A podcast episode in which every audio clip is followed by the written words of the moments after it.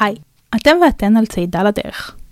לפני שבועיים העלינו את הפרק הראשון של הקרב בתל סאקי. התאריך היה השישה באוקטובר. מה שלא ידענו, זה שיום למחרת, בבוקר שבת השבעה באוקטובר, העולם עומד להשתנות, וההיסטוריה תחזור על עצמה בדיוק מפחיד מאוד.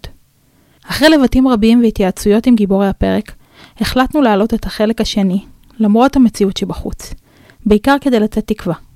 גם ב-73 הכל היה נראה אבוד, ומדינת ישראל ספרה את מתיה, והעולם היה נראה אפל מתמיד. אבל למלחמה ההיא היה סוף טוב, באופן יחסי. אנחנו מקווים שהפרק ייתן לכם קצת אופטימיות בתוך הימים הקשים האלה.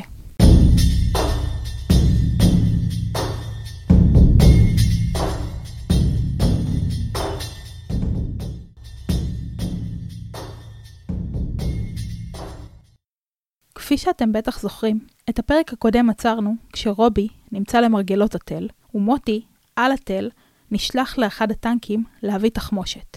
אז בואו נמשיך מכאן. ובפעם הבאה שאני מסתכל, אני רואה שאחד מהם נעמד עם העוזי ביד ויורה לנו צרור. הוא היה בטוח שהסורים יגפו אותו מאחורה. הוא עשה את המעשה הכי חיילי שחייל יכול לעשות במהירות רבה. אין פה עצור סיסמה, כן? או מי אתה? 15 מטר, כן? והוא הרביץ צרור. מנחם תמיד אומר שבאימונים הוא תמיד החזיק לו את העוזי מול המטרה שיפגע קצת, אבל הפעם פגיעה בול. שלושה כדורים הרימו אותי באוויר, ודבר ראשון שהרגשתי הייתה מכה אדירה בראש, ולאחר מכן כאבים קשים ביד וברגל, ונפלתי כשהיד שלי מאחורי הגב, ושני אנשי הצוות שלי כמובן לידי, אני אומר להם, הוא רץ אלינו מיד, הוא שמע שצעקתי משהו בעברית. לא יודע מה זה היה, לא, אמא, אבא, לא יודע מה זה, זה היה משהו בעברית. והוא בא אלינו, למה לא אמרתם שזה אתם? למה לא אמרתם שזה אתם? רץ חזרה בשביל המקלע, כן, בשביל לראות בסורים. והחבר'ה שלי, אמרתי להם, תביאו לי את היד, כי היד, לא, אמרתי לה לבוא והיא לא באה. הייתי בטוח שהיא איננה. הם הביאו לי את היד, הסתכלתי, ראיתי שהיא מחוברת לא ממש טוב, אבל מחוברת, והם הורידו אותי למטה לבונקר, אין חובש, כמה כמוהו לא היה, וחבשו לי את הזרוע בתחבושות אישיות ואת הרגל, כי הכדור השני נכנס ברגל. אז חבשו אותי ובזבזו כמה תחבושות שאחר כך היו צריכים אותן, וחזרו חזר להביא תחמושת. הסורים, ופה זה אנחנו בתוך מלחמה. רעש אלוהים. הכל בצעקות, כל הזמן ליריות, הכל בצעקות, ממש כי לא שומעים. והסורים הולכים כביום שוק. הולכים בשטח, חירניקים. הולכים כאילו המקום שלהם, כי הם לא רואים שום דבר אחר. אנחנו רצים מהטנק הפגוע פחות או יותר לכניסה עם הרכב שאתם מכירים היום, נשקים שם בצד הצפוני של הכביש, מעבר למסתור ומחסה. יש שתי משמעויות שונות, לפעמים זה גם אותה אחת, אבל זה בסדר. ואנחנו שוכבים שם ולא כל כך יודעים מה לעשות, אנחנו רואים ששום דבר לא עובד. ממש שום דבר לא עובד, היום ארבע טנקים בתוך ככה, כזפלן, מודלקים. ופה אני מתחיל לפחד, אני חייב להודות. כשמות שלו, שום דבר לא מצליח. אנחנו כבר רעבים נורא, אנחנו כבר מים בלי אוכל, אנחנו עצמאים, אבל זה דברים שאתה לא... לא לגוף יש איזה מנגנון, את הדברים הפעוטים בסוף. ואנחנו שרואים שם, ואני מזהה מטח קטיושות שיורד עליו. עכשיו, אין לי מושג מה זה קטיושות, היום אני יודע מה זה קטיושות. קטיושות יוצאת מכוורת של 36 טילים, שנורים לתא שטח מסוים. הם לא נופלים אותו מקום, הם נופלים בזיגזג. וראינו את הזיגזג, ואמרתי, חבר'ה, הבא נופל עלינו. הוא לא נפל עלינו, נפל 4 מטר מחוץ קובי נפצע קשה מאוד, נפצע בבטנו מאוד קשה. אני חטפתי אבן נוראית במרכז הגב, אני קצת שוחר. אני ניגש לנסות לכבוש אותו, הוא שוכב קצת יותר רחוק ממני, ויעלון, שהיה תותחן שלי, חוטף רסיסים דרך הנעליים, רסיסים קטנים, אבל דרך הרגליים, שבעצם משביתות את היכולת ללכת. אחר כך הוא גם הלך, שתביני לאיזה מצב הוא היה. ואני ניגש אליו ואני אומר, אני רואה שאני לא יכול לעשות לו כלום. זאת אומרת, תחבושת אישית זה משהו בגודל של קופסת סיגרות. כשפותחים אותה, אז היא קצת יותר גדולה, ואז היא יותר דקה. והרגשתי ש... ואתה רואה בן אדם פצוע, אתה רואה חבר שלך שנגמר לך. ואני יושב בבונקר על המיטה, יש שם שתי מיטות ברזל דו-קומתיות, נשען על הגב, על הקיר, ואני מרגיש שמטפטף לי דם על האף. ואני מושיט את היד למעלה, למצח, אני עם הקסדה עדיין. מושיט את היד למצח, אני שיש לי שריטה עמוקה במצח, ואני מעביר את האצבע בחור במרכז הקסדה, פשיק, נוגע בראש. יש חור של תשעה מילימטר בקסדה. אני אומר לעצמי, אני לא מאמין, חטפתי כדור בראש. כאילו, שי ירה ירי צלפי כמעט מהעוזי שלו, אבל מזל שזה עוזי, כי עוזי יש לו מהירות לא נמוכה, והקסדה עצרה את זה. עשה חור, נפל ברווח שבין הראש והקסדה. אלא מה, שלא יהיה לי הרבה זמן להתענג על הנס, כי נורא כאב לי. לא, אין, אין, לא יכול, אין לי מילים להסביר את הכאבים האלה. אני מניח שאיבדתי את ההכרה מפה לשם בכמה קטעים, והקרב נמשך בחוץ, בחוץ עד שנגמרה התחמושת. אני זוכר, חבר'ה נכנסים פנימה ואת מנחם אומר, חבר'ה נגמרה התחמושת, אנחנו נבקש מהתותחנים אש על כוחותינו. אש על כוחותינו זה אומר שהתותחנים יורים עלינו, מתוך תקווה שאף פגז לא יפגע בבונקר. אבל שהסורים לא יעלו עד שבינתיים טיק טק יבואו לעזור לנו. בינתיים היו, עד שהם נסוגו חזרה, היה ניסיון של גדוד 50 לחלץ אותנו. מהמפקדה שלהם באל על. בדיוק את ניסיון החילוץ הזה ראה רובי ממקומו למרגלות התל. ואנחנו שוכבים שם ואנחנו רואים מדרום, מגיעים שני נגמשים. אנחנו מזהים שזה נגמשים שלנו לפי הצבעים ולפי דגלים אנחנו. והסורים הולכים כבים שוק, והם לא שמים מה קורה, הם חדורי מטרה להגיע לתל. בדיעבד אנחנו יודעים שבאו לחלץ את החבר'ה שלנו. אנחנו עוד לא היינו שם. אה, זאת הרעות של נגרים, שהיא בלתי נתפסת. יאיה המג"ד, שהגיע יומיים קודם להיות מג"ד, הוא חדש לגמרי, שלח שני נגמשים עמוסי חיילים, שהמטרה הייתה לחלץ את האנשים שלהם מתל סאקי, לא היה להם שמץ של מושג, שבמקום שישה יש שם עוד עשרים ושניים. אז כמובן שגם אם היו מגיעים אלינו, הם לא יכולים לחלץ אותנו. הם יכולים להיכנס, לעזור לנו, ואולי לעצור את התקיפה עלינו. והם אה, ראו מרחוק את המתחם הסורי הגדול שיש למרגלות התל. בני חנניה, הקצין, נתן פקודת אש מכל הכלים, וכמו שני דרקונים יורי אש, הם פרצו אל תוך הסורים, דרסו אותם, ירו בהם, ואז הם חטפו RPG ונפגעו, עלו באש. והם מתקדמים שני, שני זחלמים, ובשתי דקות הם נגמרים לנו מלוא עיניים.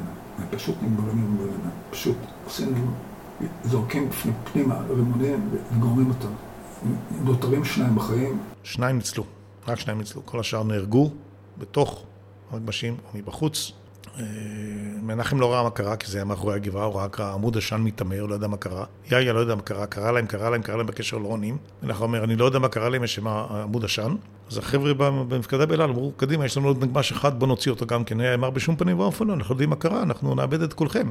לא, לא, בשום פנים ואופן, הולכים לחלץ את החברים, אין מה לעשות. נגמש נוסף זובד, נכנס לשטח, וכשהוא התקרב הוא ראה את הקטסטרופה, את שני הנגמשים בוערים, את הגופות של החיילים בחוץ, והוא נתן, אה, איציק כנען, שהיה המ"מ, נתן פקודה לנגמשים, ירד מהכביש. ונכנס לתוך השטח מתוך מטרה לתקוף את הגבעה שהסורים יושבים עליה. שמונה צנחנים, שבעה, עשרה, לא יודע כמה היו שם בפנים, זה כוח אדיר, כובשים את הגבעה מהסורים, ככה למדו כל הזמן. והם פורקים מהנגמ"ש, מתחילים לרוץ למעלה, והסורים פוגעים בהם, צולפים בהם, וכנען מבין שזה לא יעבוד, הוא קורא להם חזרה לנגמ"ש, נכנסים בחזרה לנגמ"ש, נגמ"ש תקוע על אבן, מצליחים בסוף להיחלץ, רוצים להתקיף את תל צקי מצד שני ופוגשים טנק סורי שמשמיד את הנגמ"ש, ממנו ניצלו ארבעה. השאר נהרגו. זאת אומרת, בניסיונות החילוץ שלנו נהרגו, לא זוכר כרגע בדיוק את המספר, נדמה לי כ-20 לוחמי גדוד 50. לנו בתוך הבונקר נהרגו שניים. כך, כמו שמוטי אמר, בניסיונות החילוץ על התל נהרגו כ-20 לוחמים. כלומר, רוב השמות שמונצחים בתל סאקי הם של אנשים שניסו לחלץ את הלוחמים שהיו נצורים בבונקר. פוג'יני נפצע בצוואר וזוחל לכיוון הטנק שלי, ובמשך הלילה הוא חשב שהוא זוכה לרמת מגשימים, אבל הוא זחל בוורטיקו סביב הטנק.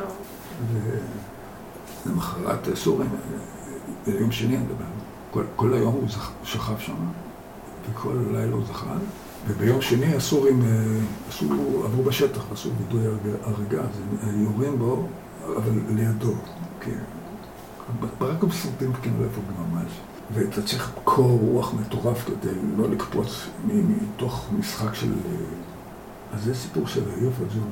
עד היום הוא הולך בלי שעון ולא מגיע לשום מקום בזמן, אבל הוא איש גדול.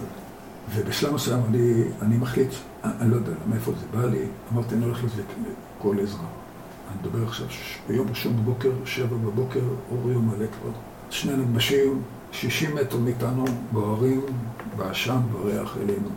וככה אני רץ לגיא שיש בין הכביש לתל, ועולה כנראה בשלושים שניות. אז התורגלות היו ב-30 שניות לעשות כל דבר, ואין לי מושג איך אני עובר בדרך שני גדרות דו-שיפריות, שזה גדרות מאוד אה, טובות ומסיביות, אין לי מושג. חיליק שנשאר מאחור אומר, הסורים ראו אותך, התחילו לראות מאחוריך. וכשהתקרבת למעלה, התחילו לראות עליך מלמעלה. ואתה רץ בין אתה לא רואה אותם, כלומר העגולה היא סביבך.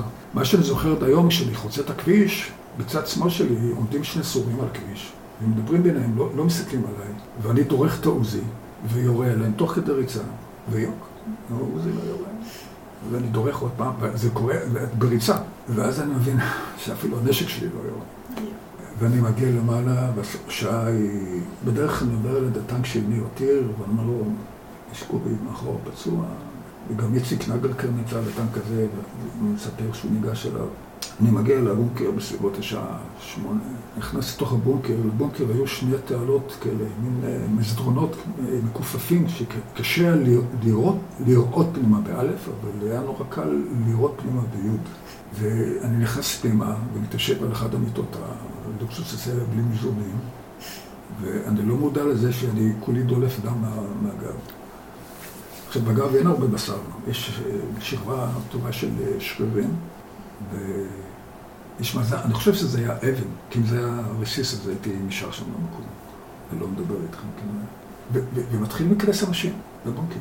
היו שם חמישה חבר'ה נחלאים, שאחד כבר נהרג כשהוא יושב על איזה חלם שהם הגיעו בו והוא יורה על הסורים והם ישיבו לו ופוגעים בו. יש את יואב יקיר שהגיע בלילה. וככה אנחנו מתכנסים, ובשעה 11 כזה אנחנו חוטפים פגז או RPG בתוך אחד הקירות, ומהומה. נוראית, אבק, ואתה נשאר חירש לשניות ארוכות, אתה לא שומע מה קורה, ואתה משנה מיקום, אתה פתאום מוצא לך זזור איזה פינה, ואתה יודע מה קורה. והשמיעה חוזרת, לא מי יודע מה, ומתכנסים עדיין, מגיעים חבר'ה. עד שאנחנו נשארים בפניהם חבר'ה, אנחנו לא יודעים כמה אנחנו, אנחנו יודעים שאנחנו מאוד הרבה. היום אני יודע כמה היינו, היינו 28 חבר'ה. זה מאוד מטאפורי בשביל ה... בשביל ההוויה היהודית שזה כוח וזה. אבל אנחנו נמצאים שם 28 חבר'ה. אה, בינתיים מנחם נכנס לבונקר וקורא בקשר, היה לנו מכשיר קשר שם. הוא קורא לתותחנים ואומר, מבקש אש על כוחותינו, נותן להם, נותן להם נקודת הציון, נשמעת שריקה ופיצוץ אדיר, זה פגזים ענקיים של התותחנים, 155 מילימטר, יש פיצוץ אדיר אומרים, מצוין, זה קצת רחוק, תוסיף עוד קצת. שריקה, פגז שני, פיצוץ עוד יותר קרוב. אומרים, מצוין, כל דקה פגז, אמרו לו, נגמרה לנו תחמושת. הסורים ראו שהפגזים לא ממשיכים, אז הם עלו למעלה. מנחם אומר לחבר'ה, תיקחו אתם את העוזים, אנחנו נצא מפה, נצא משם, ננסה לתקוף. too late. הסורים בפתח של הבונקר, יורים פנימה צורות. החדר כל כך קטן, שאני רואה את הנוטבים, את הכדורים הנוטבים, אף טסים מקיר לקיר, זה שניות, כי מיד אחרי זה נזרק רימון. הרימון, הם גלגלו אותו פנימה ואז הוא נעצר בגופה של החייל מגדוד 50 שנהרג בחוץ. היה פיצוץ אדיר, אדיר, כאילו, גם כאן אין מילים להגדיר את הקול הזה, זה מחריש ממש. ואני זוכר שהאוויר, ההדף, סוחט את החזה ומוציא את האוויר מהאף בשריקה. זה לא נשימה רגילה, זה כאילו מישהו לוחץ עליך. ואז היה שקט מוחלט של התחרשות, שזה לא ידעתי להגיד באותו רגע, אז אני יודע היום. ואז ידעתי שאני מת. היה לי ברור שאני מת, כי היה פיצוץ של רימון, אני לא שומע, ואני לא מרגיש כלום, אז אני מת. ומה שעבר לי בראש החושב שלי, כי אני איבדתי את ההכרה, אבל הראש חושב, ואני לא שומע, חשבתי על אחותי שצריכה ללדת ממש כל יום, ושבטח יקראו לילד על שמי. וחברה בבית, זה כאילו, החיים עוברים בסרט, זה קצת... אה, מליצה, אבל כן, בהחלט חשבתי על זה שאני מת, ו- וכמה חבל להיפרד בחיים. זה לקח שניות. פתאום התחלתי לשמוע קולות, ואז המוח אומר לעצמו, איך זה יכול להיות שיש קולות? אתה הרי מת. אה, יש חיים לאחר המוות. אני למעלה, בשמיים, לא ידעתי להגיד אם גן עדן או בגיהנום, אבל אני למעלה בשמיים. כי אני שומע קולות ואני מת. אז יש חיים לאחר המוות. זה עוד כמה שניות, ואני שומע שהקולות האלה זה קולות הנקה וכאבים, אולי גם שלי. ואני שומע את מנחם אומר, חבר'ה, שמישהו יצא החוצה להיכנע. זאת אומרת, ברור לכל לוחם חי"ר איך מתארים בונקר. יורים, זורקים רימון ונכנסים פנימה. ככה מתארים בונקר, אין דרך אחרת. לכן היה ברור שמה שכדאי לעשות כדי להישאר בחיים זה להיכנע. החלטה הכי הגיונית שאני מכיר. ואנחנו כבר עוברים את הלילה, הם גם הביאו קצת סק"שים, ומתחיל היום, ואנחנו שומעים ערבית. הם עומדים פתחי הבוקר ומדברים ערבית. הם עומדים אגב אלינו, הם בטווח שלושה, ארבעה מטר מאיתנו. והם הולכים בחוץ, כי המלחמה היא לא כל הזמן, יש גם פאוזות כאלה, שפתאום ממש שקט, ממש. בכל דממה יש, שם, ממש. שומע את הדממה, דממה. ועד היום אני זוכר את, את רעש פסיעות על התוף, יש לו רעש כזה מאוד ייחודי. ואין לנו מושג מה הם אומרים, הם מדברים, מעשנים, אנחנו אומרים זה ולא נכנסים פנימה, ואנחנו אומרים, מה, זה, זה, זה, זה אמור לקרות הרי. ואז מנחם אומר בלחש ש, שמישהו יצא, יצא לכאן. ויצחק מנדלקר מחליט שהוא יצא החוצה. איך שיצא שמענו צרור. ומנחם אומר, הם לא מתכוונים לקחת שבויים, לכן אני מציע שכל אחד ייקח רימון, יוציא ממנו את הנצרה, יחזיק את המנוף, וכשהסורים נכנסים, הוא לא אמר אם הסורים ייכנסו, הוא אמר כשהסורים נכנסים, אני מודיע לכם, לגמרי. כולם עוזבים את המנופים ואנחנו מתפוצצים יחד איתם. הוא לא אמר תמות נפשי עם פלישתים, כי באותם רגעים אין, אין, אין, אין אה, מקורות היסטוריים שמנחים אותך. אתה אומר מצדה, יוסף בן מתתיהו, לא, לא, לא, ממש לא. אנחנו מתפוצצים עם הסורים, אחרת הם ישחטו אותנו בסכינים. באחד הפעמים שהם אה, עוד ירו פנימה, קודם יורים, אחר כך זורקים יומון, ואנחנו יודעים בצה"ל, אין, אין מצב שמיישרים מבנה שלא מתואר. אין דבר כזה. אתה לא יכול להגיע למצב שאתה כובש אותו ואתה לא, לא מתאר אותו, אולי יש לפני מישהו, והם לא נכנסים, ואנחנו מבינים שהם הם, הם כל רגע ייכנסו, כי זאת תרגולת שאנחנו מכירים. זה מה שאנחנו היינו עושים. ואתה נמצא במצב של חיקיון, אתה, אתה מחכה למשהו שאמור לקרות כל רגע, רק אתה לא יודע מתי, ברגעים עוברים. ובאחד הפעמים שהם יורים פנימה, מנחם ועוד בחור, אני לא זוכר שמה, אני לא רוצה לטעות בשמות, שהוא נערך, רצים, הוא חוטף את הרימון בחזה, וגם הוא אומר, כבר אנחנו, אנחנו כבר 26 חבר'ה בחיים. אני לא יודע כמה, אבל בטח איזה עשרה חבר'ה שעברו עם רימונים בלי נצרות בידיים. אני לא, כי לא הייתי כשיר, והסורים לא נכנסו. עברה חצי דקה, ודקה, ושתיים, וחמש, והידיים מתחילות לרעוד. רימון על המנוף, בלי נצרה, אף אחד לא שמע את הנצרה. כי כולם ידענו שעד עוד כמה דקות אנחנו מתים. וגם אז חשבתי, אני זוכר שחשבתי, חטפתי כדור בראש, נשארתי בחיים. היה רימון, נשארתי בחיים. עכשיו אני הולך למות, כי ברור שהסורים נכנסים, זה... אין סיכוי שמשהו כזה לא יקרה. והם לא נכנסו, ואחרי איזה עשר דקות מנחם אומר, אני חושב שהסורים הלכו, אבל אין נצרות. אבל החדר הוא שתיים על שלוש, אני לא יכול לרוץ החוצה נצרות, זה על הרצפה. כל אחד משמש, אין, אין תאורה. כל אחד משמש את הרצפה עד שהוא מצא נצרה, והכניס אותה לחור, רק נצרה, רק רימון אחד, לא מצאו את הנצרה שלו. מה אתה עושה? זרוק אותו החוצה, הסורים יבואו. להחזיק אותו כל הזמן, סכנת חיים. אז מנחם הוציא את הסיכה שמחזיקה את הכיפה על הראש שלו, סיכת הבנות השחורה, והכניס אותה במקום הנצרה, וככה נמצא הרימון האחרון. כולם פצועים. אין מים ואין אוכל. אביטל, אחד מהלוחמים של הנחל מוצנח, תושייה, אומץ, יכולות גבוהות, אני מניח גם פציעה יותר קלה, עובר בין כולם, שואל, אני, יש לי תרבושת, חמישה, איפה כואב לך, מה, מי, הוא תכף יהיה בסדר, עוד מעט יהיה בסדר. ואני זוכר, בתוך הפציעה שלי והכאבים ואובדן הכרה, אני זוכר אותו עובר בין האנשים, וזה נורא הרגיע אותי. שיש מישהו שדואג לך. אה, כן, אנחנו צריכים, אנחנו מודיעים בקשר שזה המצב. אנחנו שם בצהריים. כולם פצועים, אין אוכל, אין מים, אין אמצעי רפואה. הסורים בחוץ, אנחנו לא יודעים איפה, אי אפשר לצאת החוצה. יש מכשיר קשר. מודיעים, הוא קורא ליאיה ומודיע לו, יאיה עשה את המעשה הכי, רגיש, כן? אמר, חבר'ה, אל תדאגו, כוחות צה"ל בדרך אליכם, עוד מעט הם מגיעים. הדבר העיקרי שאני למדתי שם, חוץ מהרצון לחיות, זה מהותה של תקווה. כל עשר דקות אתה מקווה שזה יקרה בעשר דקות הבאות. ומדובר פה על החיים, כן? עוד עשר דקות יגיעו. אני לא מסתכל על השעון, אוקיי? אה, עברו עשר דקות? לא, בטח עברו רק חמש דקות. עברו עשרים דקות, הם לא הגיעו בעשר דקות הבאות. וככה זה עד יום שני בצהריים. השעות עוברות, והזמן כאילו עומד מלכת. החיילים שבבונקר, כולם פצועים וכאובים. אבל ככל שנוקפות השעות, גם הרעב והצמא מתחילים לתת את אותותיהם בחיילים המותשים. וכל רימון כזה זה עוד פציעה של החבר'ה שהגיעו כבר פצועים. ורעבים וצמאים. ואנחנו מחליטים שאנחנו נהיה, שב... נהיה בשבי. בשלב מסוים שהיה צועק מים, הוא רוצה מים. אז מנחם נותן, אה, נותן הוראה לחבר'ה שלו, תשתיקו אותו. שואלים אותו איך? הוא אומר, בכל דרך. אז תבינו מה זה, הוא אומר, החלטה של מישהו בן 19, שצריך, אה, שלוקח מנהיגות, מנהיגות לוקחים, לא מקבלים. ולא מצליחים. הבחור שניגש, לנסות להשתיק אותו, הוא הולך, ניגש אליו עם אה, זרוע מרוסקת, ואנחנו שקטים, אנחנו, צוע, אנחנו אה, זועקים בלחש, כי אנחנו, אסור לנו להסגיר את עצמנו. ועוד מעט יגיעו לך, עוד מעט יגיעו אליכם.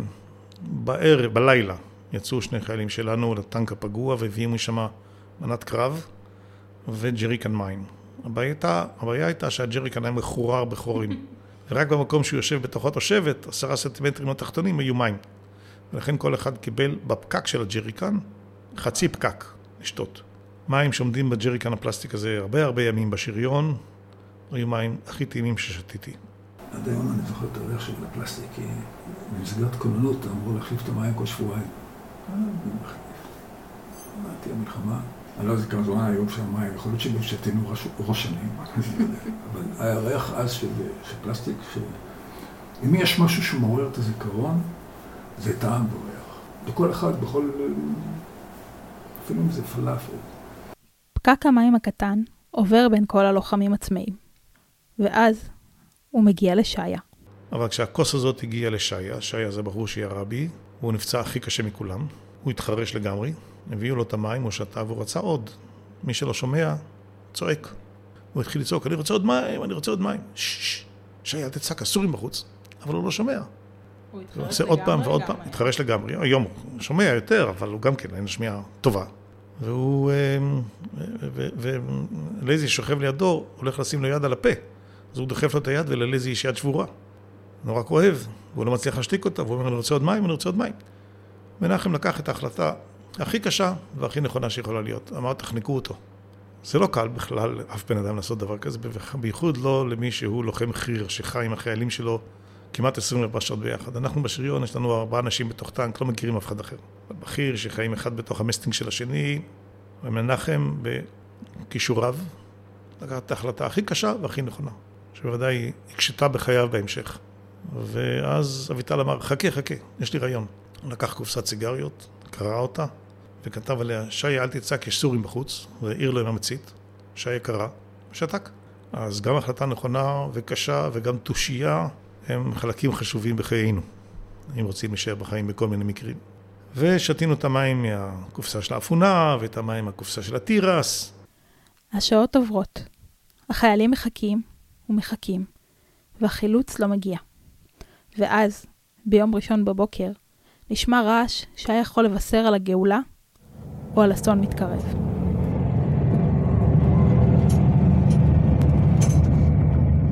מנחם אומר, חבר'ה מהטנקיסטים, אולי שמישהו יסתכל החוצה לראות, אני שומע טנקים נוסעים. תסתכלו למטה, תראו איזה טנקים זה ולאן הם נוסעים. אם זה טנקים סורים נוסעים דרומה, אין תקווה. אבל אם במקרה זה טנקים סורים נוסעים צפונה, אז סימן שאכן הכוחות שלנו מתקדמים. אז שלום, שלום פחימה, התותחן שלי, אה, נעמד בפתח הבונקר, לא יצא החוצה בחגיגיות, אבל יצא לפתח הבונקר והסתכל החוצה.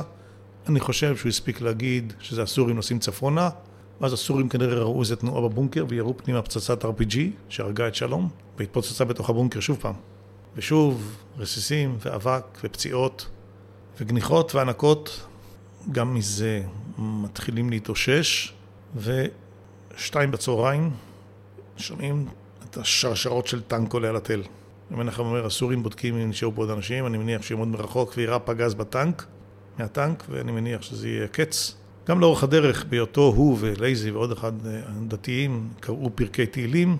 מנחם הבטיח לנו שאנחנו נצא מפה בחיים, הוא הבטיח, ואמר, אנחנו ניפגש אצלי בבית ונעשה חפלה אחר כך. בחפלה הוא אמר שהוא לא האמין לרגע אחד שזה יקרה. אבל הוא אמר את זה בשביל לעודד את רוחו ואת רוחנו. אתה רוצה נורא להאמין שזה באמת הולך לקרות. ואנחנו אומר, תוציאו אותה, קחו את הרימונים, תוציאו את הנצרות, אבל אל תזרקו את הנצרות. טנק נעצר, ואז נשמעה קריאה בעברית. היי, יש פה טנקיסטים! לרגע הזה אנחנו קוראים יום ההולדת השני שלנו. סתם סיפור, אמ, כמו הרבה מאוד סיפורים אחרי המלחמה, שהתחברו לאירועים הדרמטיים של טלסקי, אה, עשיתי איזו הרצאה בארכיאולוגיה במשגב. באותה תקופה יש שם בחירות אזוריות, ומאחד המועמדים לבחירות היה צביקה גרינגולד מכוח צביקה. וניגש אליי אחר כך איזה בחור אחרי הרצאה, אמר לי, תשמע, אני גר פה בזה, ליד הבית שלי ראיתי חרסים, מעניין אותך? אמרתי לו, כן, יאללה. נפגשתי איתו, נסענו. בדרך אנחנו מדברים, אני שואל אותו, תגיד לי, מה, מה אתה אומר על הבחירות, צביקה גרינגולד, יש לו סיכוי לזכות? יכול להיות, אני לא מהחסידים שלו, אבל יכול להיות. אומר לו, למה? אומר, אני שירתי איתו ביחד. אני אומר לו, היית ב-188? אומר לי, כן, הייתי קזין ב-188. שאלתי ישר כמובן, איפה הייתם במלחמת יום הכיפורים? אומר, לשמחתי הרבה, השתחררתי חצי שנה קודם. למה אתה שואל? אמרתי לו, כי אני הייתי ב-188. אומר לי, איפה? אני אומר לו, פלוגה ו', גדוד 74. איפה היית במלחמה? אמרתי לו, בתל סאקי. יש דממה. הוא אומר לי, מה הדבר הראשון שאתם זוכרים שחילצו אתכם?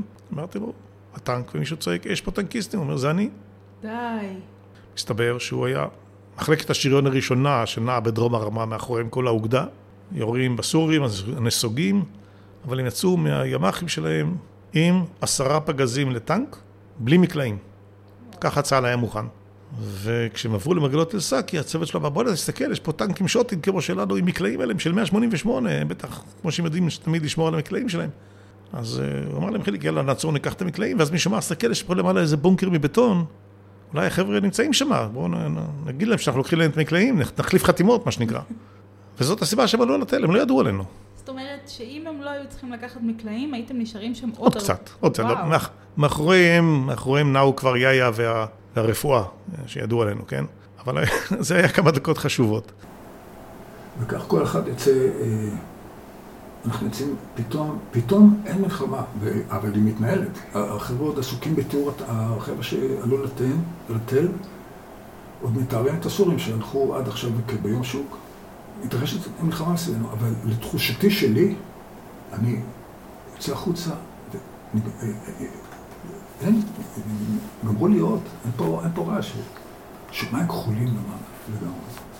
ושוחרר לנו תקוע עם שני אינפוזיות, נכנס לנו את המים שלא שתינו, ופתאום אני רואה קומנדקר מדרדר אליי, אמרתי, oh fuck, עד היום הגעתי ופה עכשיו לדרוס אותי איזה נהג, עצרו אותו בזמן. אבל זה, כנראה שזה דבר בדיוק ככה, אבל לפעמים הזיכרונות מתעצמים, וגם התחושות בגלל הרעשים.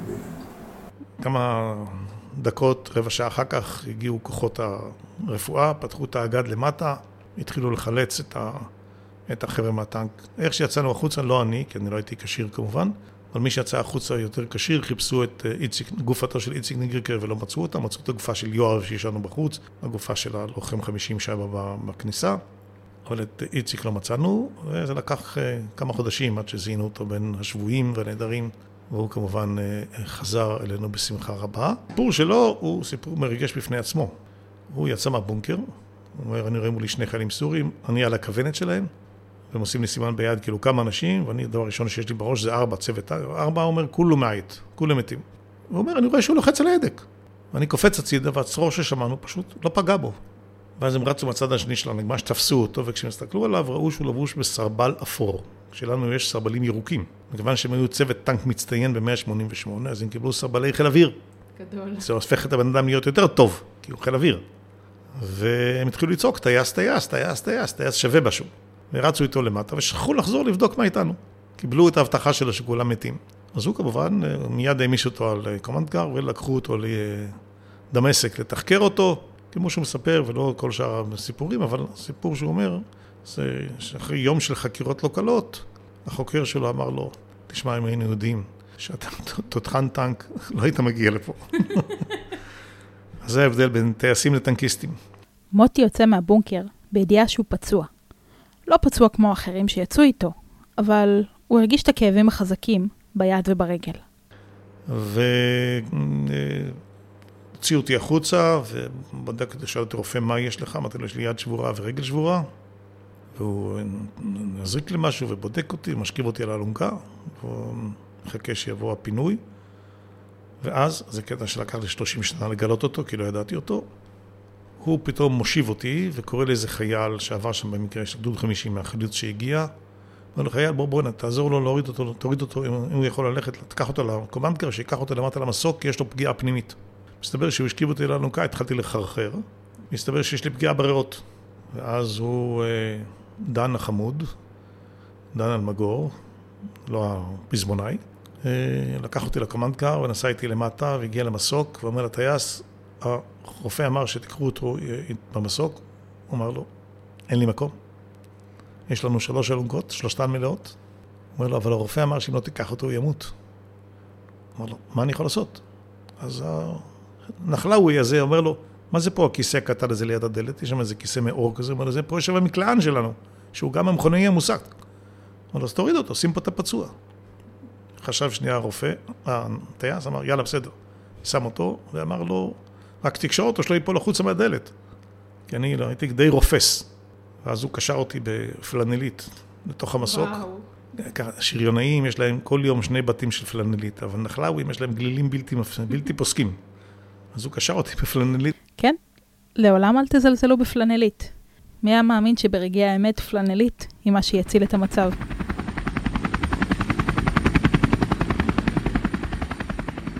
וככה נחת המסוק ברמב"ם, ואל הדלת של המסוק ניגש לא פחות ולא יותר מאשר בן דוד שלי. אני קורא לו, אלי? הוא מסתכל, היה קשה לזהות אותי למען האמת, הייתי שחור לגמרי מהפיצוץ של החומר נפץ. אמרתי, כן, תקשר להורים שלי, תגיד שאני חי, יש לי רק שבר ביד, כמובן לא ידעתי שום דבר אחר, וכך הגיעה ידיעה להורים שלי, הכניסו אותי פנימה, התחילו לעשות לי צילומים, גמרו את הצילומים, הוציאו אותי החוצה לכיסא גלגלים, ואני יושב בחוץ במיון, והדבר היחיד שאני חושב עליו זה סיגריה. עובר איזה בן אדם, תגיד לי, יש לך אולי סיגריה? מה, מה הסיגריה? אומר קח את כל החבילה. משאיר לי חבילת אה, טיים, מדליק לי סיגריה. אוש, איזה כיף זה היה.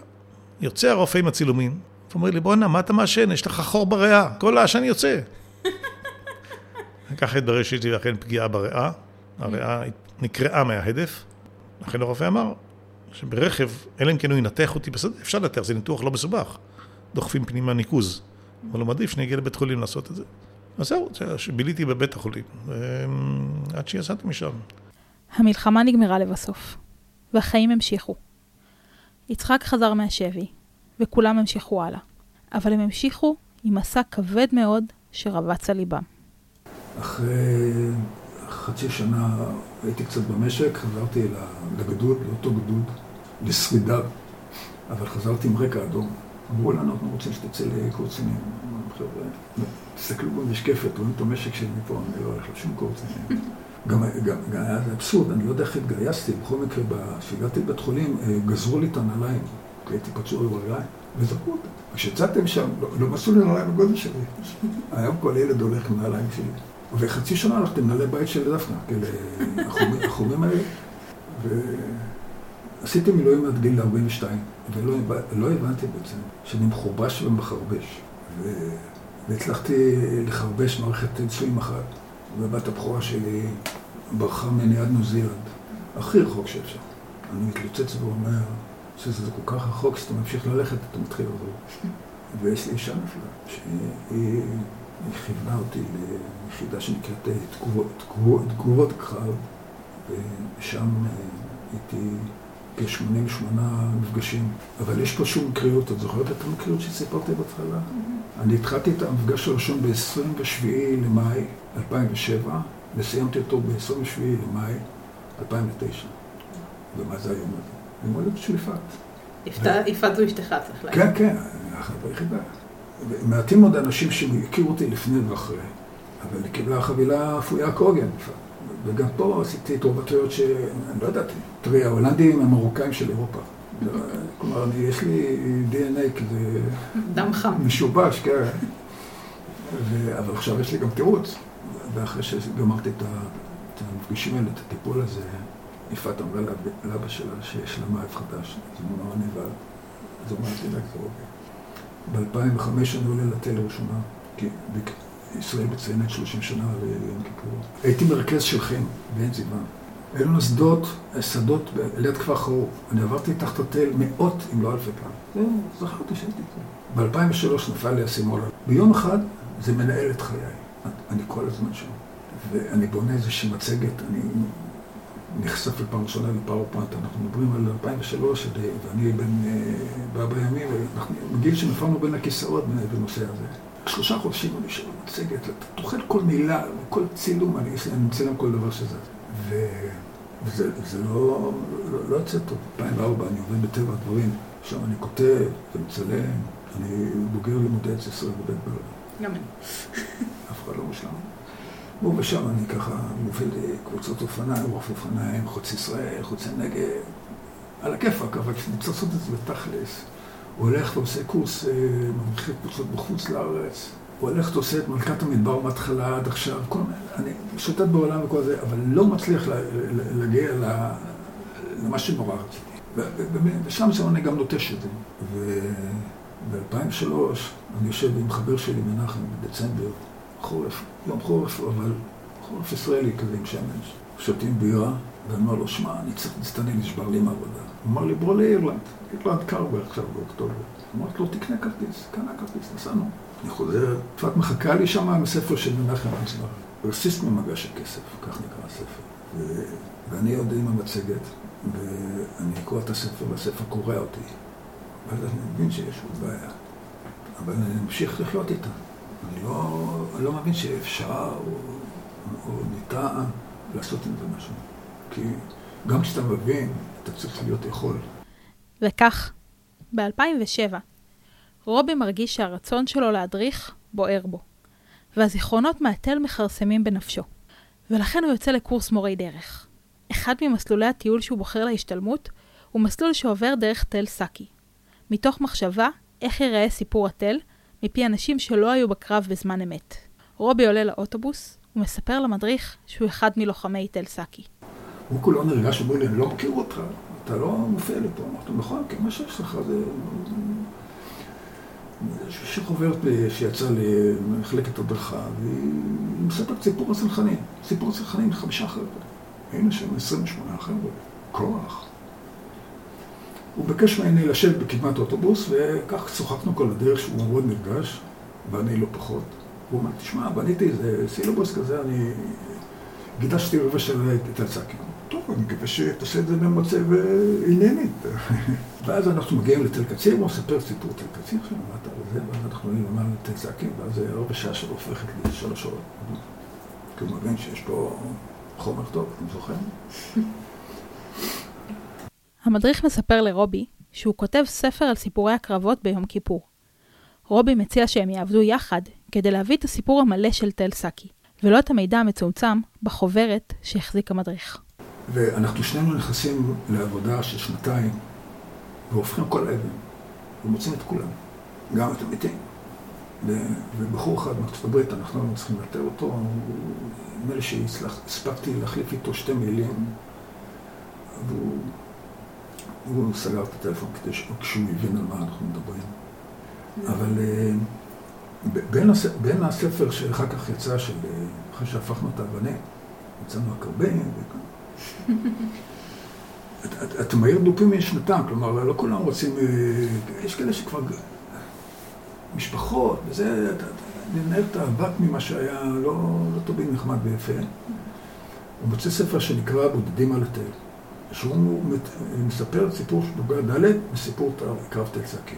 ואז כשהכל מוכן, רובי מושיט יד לטלפון ומבצע שיחה שתהיה עתידה לשנות את ההנצחה של תל סאקי.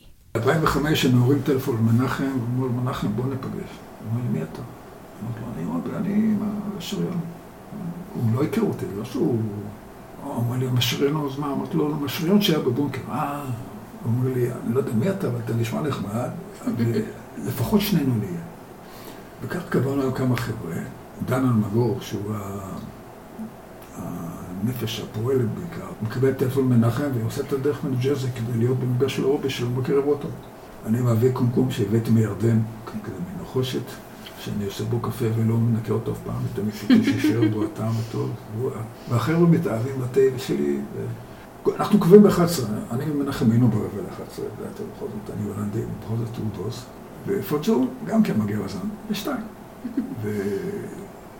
וככה החבר'ה מתכנסים, ואנחנו אה, מתכנסים בבונקר שהיה, שלנו, שהיה זרוק שם בסלעים, כשבנו את המוצב, זרקו אותו, הם לא ידעו בדיוק מה זה, הם לא ידעו שהם מגיעים פיסת היסטוריה קדושה, והוא בכלל היה על הגג. ואז אמרנו, בוא ניגש, ישבנו שם כמה שעות, דיברנו, לא הכרנו אחד את השני, חוץ מהנחלים שהיו קצת יותר מחוברים.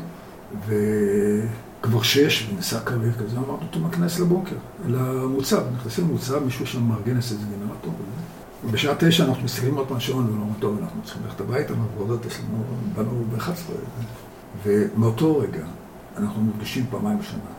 אני גאה לומר אה, שזה התחיל מאיזשהו טלפון שעשיתם מנחם, והיום זה כבר מה שעשינו שם, בעיקר בזכותו של, של דן, שהוא מאוד פעיל ומאוד... אה, הוא גם הקים עמותה, מסתבר שהעמותה זה דן אלמגור, זה הוא והוא. ואנחנו נפגשים ביום הזיכרון, שזה יום מאוד נגוע לכל אחד בישראל. אח, אחות, גיס, אין, אין אחד שלא, אין לו נגיעה כזו או אחרת. ומגיע מי שיכול. גם כאלה מאיתנו, שיש להם את הפנאי ואין להם אחים, אם הוא יכול. זה הטקס השני בגודלו בגולן. כן. ואז אמרנו באמת כמה שנים, אמרנו, כל המוק הזה, בעיקר המוק מגש הכסף, את כל השמות המפליגים, כמובן בכל המוק וזה. ואז יפעת אמרה שצריך פה יד נשית, ולקחה את המשחות. היום אין מקום להופיע ולדבר, כי הילדים יושבים ככה מתחת לאנשים, ובאים אה, כמעט אלף אנשים. ואנשים, ויש אנשים שמשתתפים בגמלה, שזה מקום כזה שבו מתקיים הטקס ברמת הגולן, ואז הם רצים אלינו. ואני חושב שהטקסט שלנו הוא אה, מאוד, מאוד ייחודי בזה שקודם אה, כל אנשים רואים את, ה, רואים את הסיפור, דוגים בסיפור, ואין תומים מראה עיניים, והם רואים את, את המקום, לא רק אותי, הם, הם רואים את הבונקר שאנחנו מספרים עליו, הם רואים אותו. ו, ו, וכל מי שלוקח חלק בטקס הוא או הבן או נכד, כבר יש לי מנחם נינים, ולי יש רק שני נכדים, הוא אומר, שמע, אתה לא יודע איך עושים את זה. ו... ו... ועד 2009, בוא אני אומר את ה-88 טיפולים האלה, זה מנהל את חיי, ומאז אני מתנהל עם זה. גם למוטי היה מעגל אחד לסגור. עם שעיה, הבחור שירה את הכדור שפגע במצח של מוטי. שעיה הוא בחור נפלא. אה, לאורך השנים היה לו, היה לו קשה מכל מיני סיבות להגיע למפגשים שלנו. אנחנו נפגשים פעמיים בשנה בתל סאקי. פעם אחת ביום הזיכרון לחללי צה"ל. והמפגש השני הוא ביום ההולדת השני שלנו, יומיים אחרי יום כיפור. אנחנו נפגשים שם, מעלים את זכרם של חברינו, שותים לחיים על זה שאנחנו בחיים. ושיה לא מגיע, יש, לא כולם מגיעים. יש כאלה שקשה להם, וקשה להם עד היום. שיה הגיע פעם, פעמיים, שלוש. בשבילי הוא, הוא, הוא, הוא איך אומרים, הוא חקוק בדמי. כי אני חושב שהוא עשה מעשה נכון. זאת אומרת, הלוואי ואני, אם הייתי חייל חי"ר, הייתי פועל כמוהו. אני מקווה שזה לא יהיה על חייל ישראלי, אבל ברור לגמרי שהוא עשה את המעשה הנכון, אבל לא קשה עם זה כנראה. לא, לא, לא, לא, לא יודע אם זה הסיבה, יש הרבה סיבות אחרות. כן, ודאי, אבל לא שאלתי אותו, לא פתחנו את זה. בכל הזדמנות שהייתי אמרתי לו, שי, עשית את המעשה הכי נכון. תראה, אני פה, חי וקיים. הפגיעה הקשה שלי היא לא ממך בכלל. ולפני שנתיים, אני חושב, אני אקבל טלפון, שלום, מוטי אביעם, כן, מדבר כך וכך, מרפאל. אתה מכיר אחד, קוראים לו שי לוי? כן, אמרתי, במקרה אני מכיר אותו. תשמע, שי עובד אצלנו 40 שנה ברפאל, יוצא עכשיו לפנסיה. שאלנו, מה אתה רוצה שנעשה בשבילך? אמר, אני אספר לך מה קרה לי ביום כיפור. 40 שנה הוא לא סיפר. תביאו לפה את מוטי אביאם. ובאתי לשם, והוא בפני חבריו סיפר מה עבר עליו ביום כיפור, ואני סיפרתי מה עבר עליי ביום כיפור, ושם נוכח חבריו הרבים אמרתי, שיה לוי עשה את המעשה הכי חיילי שחייל יכול לעשות. אז נכון שאני נפצעתי, אבל הוא היה חייל מצטיין, אין מה לעשות. בקרב, זה לא באימונים, זה בקרב, קשה, כל הכבוד לו. זה כאילו, זה גם מחזק אותי וגם מחזק אותו, בייחוד זכה להרבה הערכה מחבריו. זאת תמיד סוגיה, זה כמו שאתה אמרת, ש, שבעצם הגעת מול הסורים והבנת שאתה יורה באנשים, אבל אם לא הם יראו בך. נכון. סיטואציה של מלחמה, אני חושבת ש... יש לי מסקנה אחת, מה שעבר עליי זה, מלחמה זה דבר רע. נקודה. צריך לנסות להישאר בחיים. מכיוון שאני ארכיאולוג ומתעסק בהיסטוריה, אז אני מגיע גם אל המקומות האלה המוכרים והידועים לחלק מהאנשים, בוודאי למדריכי השלח, וזה מה מסבירים למשל במצדה, אוקיי? האם מה שמספר יוסף בן מתתיהו במצדה, זאת הדרך הנכונה לסיים את המלחמה? לא הרגו אף חייל רומאי, רק התאבדו, אוקיי? אני אישית לא מאמין בסיפור הזה, כחוקר. ויש לי גם על מה להגיד. הדבר הראשון, הראשון שניסינו לא יהיה להתאבד, אלא להישאר בחיים. רצינו להזכיר את עצמנו לסורים. אבל כשהבנו שהולכים לשחוט אותנו, אמרנו, לא סתם נתאבד, ניקח את המותם. כמו שאמרת קודם, לא חשבנו על אה, היסטוריה בתקופה ההיא, אבל אם מנסים לתת, להלביש על הסיפור הזה, אז עשינו כמעשה שמשון ולא כמעשה אלעזר בן יאיר. חשוב לציין שרובי ומוטי אמנם היו יחד בתוך הבונקר בתל סאקי, בקרב ההוא, אבל את ההקלטות שלהם ערכתי בנפרד. אף אחד מהם לא ידע על ההקלטות של השני, והם לא תיאמו ביניהם את הסיפור. השילוב של שתי זוויות המבט על הסיפור נתן לקרב המפורסם בתל סאקי קול שונה מהרגיל. או כמו שהיטיב לתאר זאת רובי, כל אחד זוכר דברים מנקודת ראייה שונה. ואני מתחיל מגב הבונקר למעלה, אני מביא אותנו למקום ולזמן, מספר לנו על הסדרי כוח שעמדו אחד מול השני, ואיפה הגבולות, גבול טילי, טטטן, קצת ביולוגיה וזה, פעם את הסיפור, ואז אני ניגש לבונקר. ומעמיד את כולם עם גבם לקיר, ואז יש יותר מקום לאנשים, כי אמרו לי, אין פה מקום ל-28 חבר'ה, אמרו להם, חבר'ה, יש מקום, ומיטות. ובשכיבה. ואני מניח את המגבעת שלי במרכז. ואני אומר להם, נכון שאנחנו כולם רואים את המגבעת? אנחנו כולם רואים אותו דבר. אמרו לי, כן. אמרתי, כן, אנחנו כולם רואים אותו דבר, אבל כל אחד רואה אחר. וכזה הוא זיכרון. כל אחד יוצא מה, מהמצב, וכל אחד חווה בכלל את, את, את מה שהוא רואה, כמו סוס, רק קדימה. העברתי שם מורשת עם ניר טיר, שהוא איש אמיץ, כמותו. אותו אחד שיצא בלילה, הביא לנו מים. אז סיפרנו יחד, ואנחנו מתואמים, כי אנחנו רכבנו יחד, אז, אז, אז עשינו זה יחד עם אנשים, והוא גם כן מורה הוא אומר, תשמע, הוא לא יהיה דבר כזה. שתבין, המת"ק עומד בחוץ, הוא רואה את כל העולם. כוכבים, הכל הוא רואה.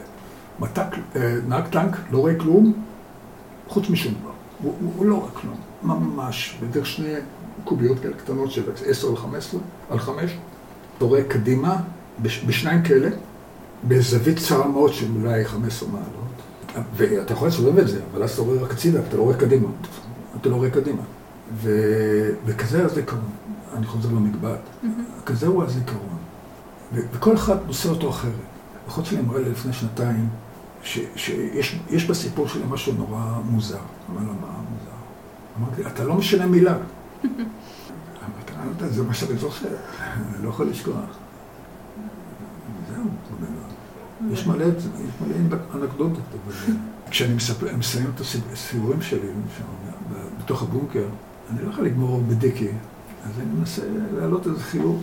אז אני שואל אותם, מה, מה, מה, מה, מה הכי, כשאתם יוצאים החוצה, מה הכי אתם רואים פה? מה, מה הכי נראה בגולן? סתם, תנסי להיזכר. חול, אנחנו היינו בקיץ. חול ו... זה כל הזמן שם. זה הבולדרים, זה האבנים הגדולות האלה. ומעבר, איך הגיעו אבנים? תופעה גיאולוגית, אומרים, חבר'ה, זה שטויות. כל מי שמגיע לכאן ומסתכל למטה, ניגול האבן מליבו. וגם למוטי היה חשוב לסיים את הסיפור של הקרב עם משהו אופטימי. בין שתיים ל-11 בלילה נגמרה מחלקה שתיים. נגמרו הטנקים שלהם, נהיו, נהיו טנקיסטים עם עוזים, זה הכל, כן? זה לא בדיוק כוח לחימה. זה, זאת בבואה של חטיבה 188. כי ביום ראשון, אימא שלי אמרה, אבא שלי היה בדובר צה"ל. מילואימניק של דובר צה"ל, כי הוא היה עיתונאי. אמא שלי אמרה לו, לך לשם, לבית סוקולוב, למפקדה של דובר צה"ל, תשאל אותם מה קורה ברמת הגולן, לא שומעים כלום. סיני שומעים, המצרים פרצו, צה"ל בולם, מהגולן לא שומעים כלום, מה קורה שם? לחצה, לחצה לה, בסוף בצהריים הוא נסע לבית סוקולוב, מהומה גדולה הייתה שם כמובן, תפס איזה חבר שלו, אמר לו, תגיד לי, מה, מה שומעים מהגולן? אמר לו, תשאל, הסורים פרצו את הקווים, כבשו את דרום הרמה. למה אתה שואל? אמר לו, כי הבן שלי שם. אומר לו, איפה? הוא אומר לו, בחטיבה 188, והוא אמר לו את המשפט האלמותי הבא. חטיבה 188 נמחקה מסדר הכוחות של צה"ל. וואו. כי ביום ראשון בשעה אחת נהרגו המח"ט והסמח"ט וקצין האג"ם, ומכל החטיבה נשאר אולי, אני יודע מה, חצי טנקים כשירים, הרוגים ופצועים. אז על לוח האיכון של צה"ל, מישהו בא עם המטלית וניגב, מחק את 188, כי היא לא תפקדה יותר. הטנקים שלה הצטרפו לחטיבה 7, המשיכו את המלחמה. אבל החטיבה לא הייתה קיימת. הוא כמובן לא אמר את זה לאמא שלי. אבל יום, שני אחרי צהריים, הם כבר קיבלו את הידיעה שאני בבית חולים, אז כמובן שברגעים האלה כל אחד חושב על עצמו, לא על, על המשפחה. הילד שלו, ברור לגמרי שהדברים יהיו קשים אחר כך, כששמענו מה קורה. אמ, זהו למעשה הסיפור של הלחימה של פלוגה ו' בדרום רמת הגולן, והסיפור המאוד דרמטי של תל סאקי, שעיקרו לא ניצחון גדול על הסורים, כן? לא אנחנו ניצחנו שם את הסורים, אבל זה, עיקר, זה, זה ניצחון הרוח, וניצחון הרעות שעלה בהרבה קורבנות. אבל הם לא ויתרו על להציל את חבריהם. ואנחנו לא ויתרנו על הרצון להישאר בחיים. והיה לנו גם הרבה מזל, כן? גם לאיציק היה מזל, שהוא במקרה קיבל סרבל אפור. אז החיים תלויים בהרבה מאוד מזל והרבה רצון חיים. זהו, עד כאן הפרק להיום. מקווים שנהנתם.